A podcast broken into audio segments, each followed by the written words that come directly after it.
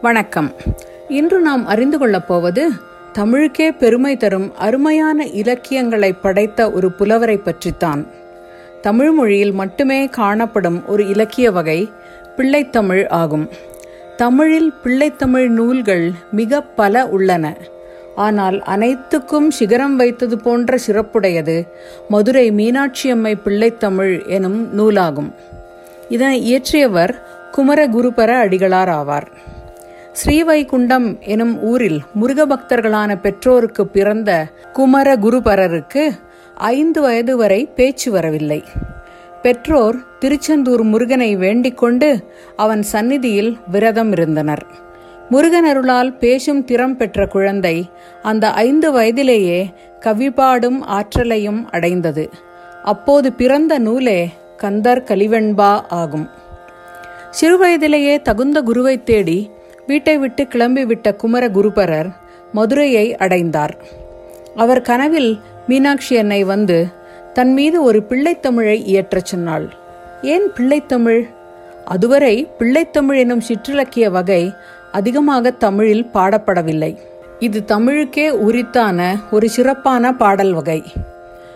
அவ்வாறே அவர் பாடியதும் அப்போது மதுரையை ஆண்ட திருமலை நாயக்கரின் கனவில் தோன்றி அந்த நூலை தனது சன்னிதானத்தில் அரங்கேற்றம் செய்யும்படி கட்டளையிட்டாள் மீனாட்சி அன்னை. அவ்வாறே நிகழ்ந்தது. பிள்ளைத்தமிழ் என்பது குழந்தையின் பத்து பருவங்களை பற்றி பாடப்படும். ஒவ்வொரு நாளும் ஒவ்வொரு பருவத்திற்கான பாடல்களை பாடி விளக்கம் கூறினார் இளம்பிள்ளையான குமரகுருபரர். ஒரு பத்து பன்னிரண்டு வயது இளம்பிள்ளை உலகுக்கே தாயான தேவி மீனாட்சியை குழந்தையாக உருவகப்படுத்தி பிள்ளைத்தமிழ் பாடிய விந்தை ஒரு உலகப் பேரதிசயம்தான் அல்லவா? தவழும் பருவம் என கூறப்படும் செங்கீரை பருவ பாடலொன்றை அதன் நயத்திற்காகவே நாம் கேட்போமா? முகமாகிய சந்திரனிடம் தோன்றுகின்ற பற்கள் ஒளி வீசுகின்றன. தவழ்ந்து வருகின்ற குழந்தையின் முடியில் அணிகின்ற உச்சிக்கொண்டை வளைந்த புருவமாகிய கொடி நெற்றியில் அணியப்பட்ட சுட்டி ஆகிய நகைகள் நெறிந்து அசைந்து ஆடுகின்றன. ஆடி ஆடி தவழ்ந்து வரும் குழந்தை பச்சை பசேல் என்ற கீரைப்பயிர் ஆடி அசைவது போல் காணப்படுகின்றது. போர் செய்கின்ற கண்களாகிய மகர மீன்களும் அந்த மகர மீன்களுடன் போர் செய்கின்ற இரு மகர வடிவில் செய்யப்பட்ட காதணிகளும் ஆடுகின்றன.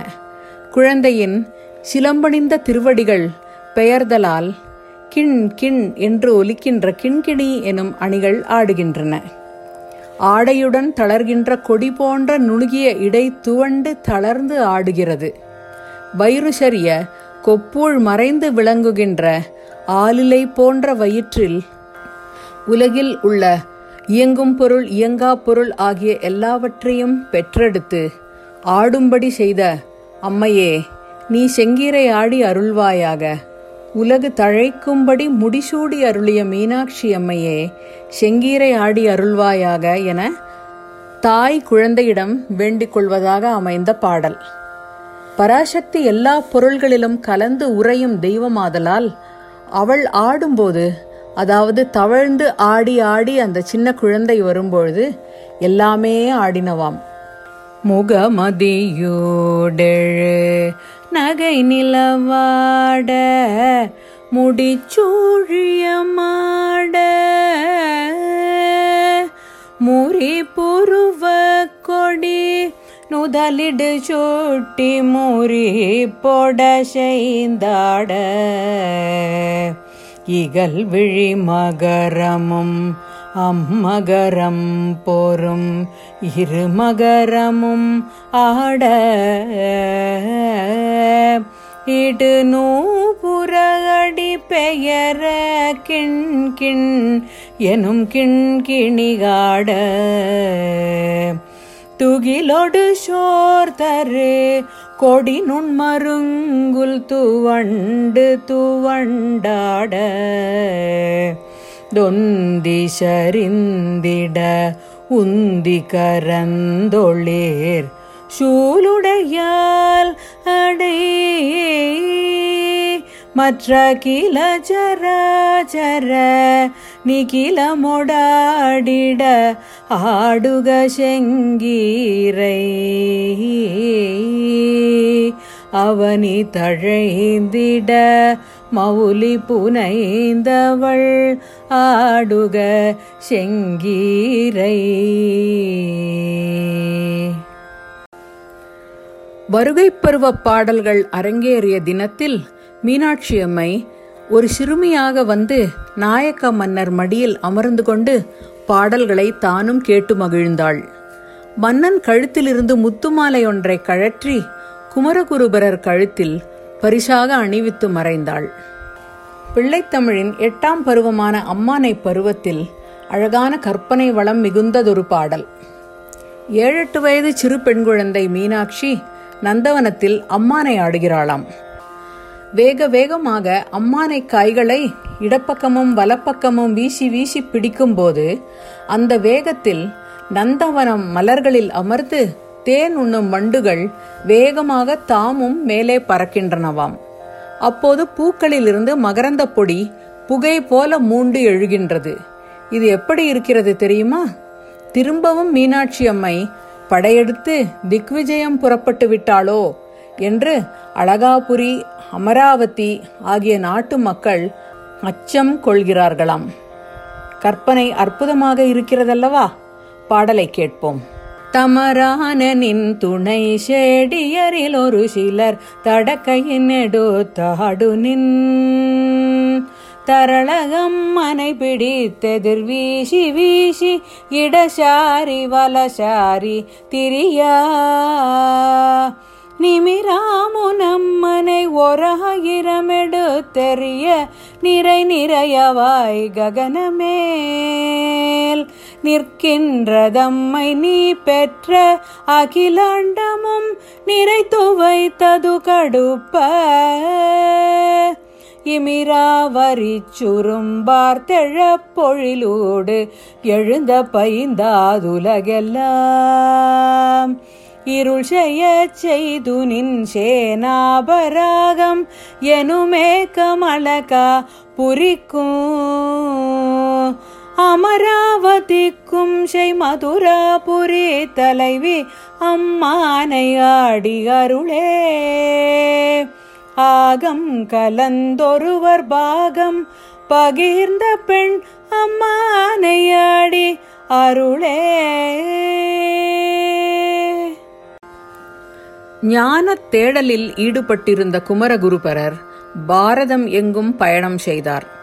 அப்போது அவர் காசி நகருக்கு சென்றிருந்த சமயம் அந்த புனிதமான காசி நகரத்தின் சிவன் கோவிலும் அதன் சம்பிரதாயம் மற்றும் இந்து மதமே முகலாயர்களின் அடக்குமுறையால் மிகவும் க்ஷீணமடைந்திருந்தது இந்த நிலையை மாற்ற நினைத்த குமரகுருபரர் அந்த முகலாய மன்னனிடம் தாம் பேசி சைவ மதத்தை மீட்க விரும்பினார். அங்கு ஒரு மடத்தை நிறுவ முயன்றார். அதற்கான இடம் வேண்டுமே பொருளும் வேண்டுமே அப்போது ஷாஜஹான் டில்லி பாதுஷாவாக இருந்தார். அவருடைய மூத்த மகனாகிய தாராஷிகோ காஷி உட்பட்ட பிரதேசங்களில் பாதுஷாவின் பிரதிநிதியாக ஆளுநராக இருந்தார். அவரை பார்த்து தமக்கு வேண்டிய உதவியையும் அனுமதியையும் குமரகுருபரர் பெற வேண்டியிருந்தது. தாராஷிகோவுக்கு தமிழ் தெரியாது குமரகுருபரருக்கு ஹிந்துஸ்தானி தெரியாது. அவர்களிடம் பேச அவர்களின் மொழி தமக்கு தெரியாததை குறித்து குமரகுருபரர் வருந்தினார். உடனே தான் வணங்கும் சரஸ்வதி தேவியை வணங்கி சகல கலாவல்லி மாலை எனும் பாடல் தொகுப்பை பாடினார். அந்த தேவியின் அருளால் வடமொழி பேசும் திறனையும் பெற்றார். அதே நேரம் இந்த முகலாயர்களின் இருமாப்பை அடக்க எண்ணிய குமரகுருபரர் தனது சித்து செய்யும் ஆற்றலால் ஒரு சிங்கத்தை வசியம் செய்தார். அதன் மீது ஏறி அமர்ந்து முகலாய மன்னன் தாராஷிகோவின் அரசவைக்கு சென்றார். அந்த மன்னனிடம் தனது விருப்பத்தை அவர்களின் வடமொழியிலேயே ஹிந்துஸ்தானி மொழியிலேயே எடுத்து கூறினார். இந்த காட்சியைக் கண்டு மன்னன் அதிர்ந்தான். குமரகுருபரர் நிச்சயம் ஒரு சித்த புருஷர் என்று அறிந்து கொண்டான். அவர் விரும்பியவாறு சிவன் கோவில் மற்றும் மடம் கட்ட அனுமதி அளித்தான். அவ்வாறு உண்டானதே காஷி குமாரசாமி மடம். பின்பு காஷியிலேயே தங்கி சைவ சமயத்திற்கு சேவை செய்த குமரகுருபரர் இறுதியில் அங்கேயே சமாதி அடைந்தார். அன்னாருடைய சகல கலாவல்லி மாலை நின்றும் சில பாடல்களை கேட்கலாமா? முதல் பாடலில் என் மனத்தே எழுந்தருளுவாய் என சரஸ்வதி அன்னையை வேண்டுகிறார். அறிவற்ற வெள்ளை மனத்தவனாகிய நான் எவ்வாறு உன்னை துதிப்பேன் என கேட்கிறார். இரண்டாவது பாடலில் பொருள் சுவை சொற்சுவை கூட நான்கு வகை கவிதைகளாலும் உன்னை பாட அருள்வாய் என வேண்டுகிறார். நான்காம் பாடலில் கடல் போல் உள்ள வடமொழி நூல்களையும் தமிழ்ச்செல்வத்தையும் உடைய அடியார்களின் நாவில் வாக்கில் நின்று காப்பவளே எனது வாக்கிலும் இருந்து நீ அருளுவாயாக என வேண்டுகிறார். பத்தாவது பாடலில் எத்தனை தெய்வங்கள் இருந்தாலும் உன்னைப்போல் பிரத்யட்ச பலனை தரும் தெய்வமும் உள்ளதோ? இந்த மண்ணில் வெண்கொற்ற குடையின் கீழ் அமர்ந்துள்ள மன்னரும் என் பாடலை கேட்டவுடன் என்னை வணங்கி பணிய நீதான் அருள வேண்டும் என்று கேட்கிறார். இந்த பாட்டு தில்லி நகர் பாதுஷாவின் அன்பு தனக்கு கிடைக்க வேண்டும் என்ற விருப்பத்தை உள்ளடக்கியது. வெண்தாமரை கன்றி நின் பதம் தாங்க என் வெள்ளையுள்ள தன் தாமரைக்கு தகாது கொலோ. ஜகமேழுமளித்து உண்டானுறங்க ஒழித்தான் பித்தாக உண்டாக்கும் வண்ணம். கண்டான் சுவை கொள் கரும்பே சகல கலாவல்லியே. நாடும் பொருட்சுவை சொற்சுவை தோய்தர நாற்கவியும். பாடும் பணியிற் பணித்தருள்வாய் பங்கயாசனத்தில் கூடும் பசும் பொற்கொடியே கனதன கொல்றும் ஐம்பார் காடும் சுமக்கும் கரும்பே சகல கலவல்லியே. தூக்கும் பனுவல் துறை தோய்ந்த கல்வியும் சொற்சுவை தோய் வாக்கும் பெருக பணித்தருள்வாய் வடனூர் கடலும் தேக்கும் செழுந்தமிழ்ச் செல்வமும் தொண்டர் சென்னாவில் நின்று காக்கும் கருணை கடலே சகல கலா வல்லியே. மண் கண்ட வெண்குடை கீழாக மேற்பட்ட மன்னரும் என் பண் கண்டளவிற்பணியச் செய்வாய். படைப்போன் முதலாம் வீண் கண்ட தெய்வம் பல்கோடி உண்டேனும்.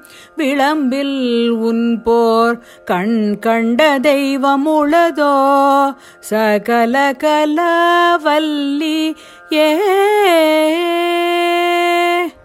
அருமையான பத்தே பாடல்கள். கலைவாணியின் கடாட்சத்தை அள்ளித்தரும் கவிநயம்.